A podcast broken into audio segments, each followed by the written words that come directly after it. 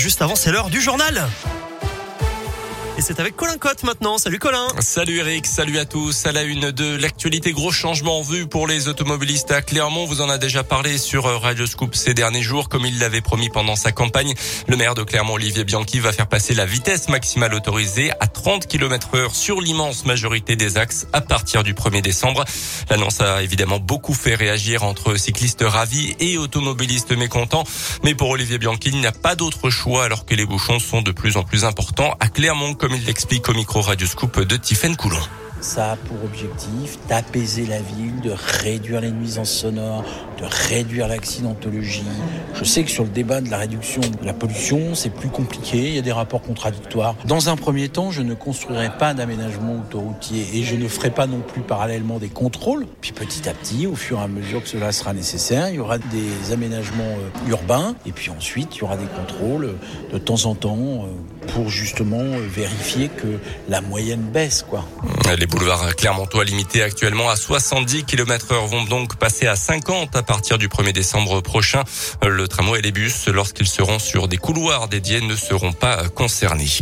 L'affiche de la prochaine édition du Festival du court-métrage de Clermont a été dévoilée ce matin. Elle est signée cette année par l'artiste belge Brecht Evans. En février dernier, il était venu s'immerger chez nous à Clermont, notamment à la librairie Les Volcans.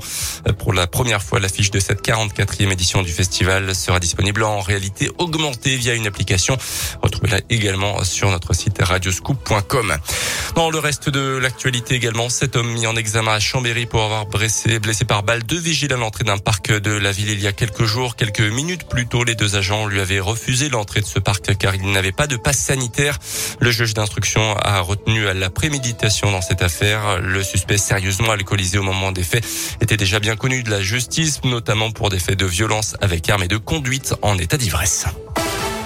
Dans le reste de l'actu, ce mardi, les 20 ans de la catastrophe d'AZF à Toulouse, une cérémonie s'est déroulée dans la matinée avec une minute de silence qui a été respectée à 10h17, heure précise de l'explosion de cette usine de produits chimiques le 21 septembre 2001.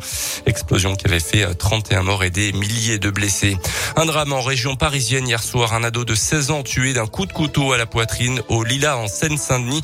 Un jeune de 17 ans suspecté d'être l'auteur de ces coups de couteau a été interpellé peu de temps après les deux adolescents ne sont pas connus des services de police.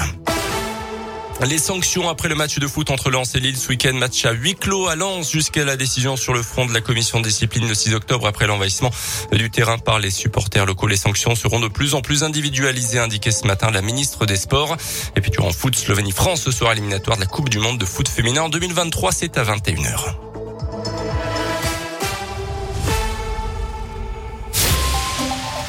Météoville.com vous présente la météo.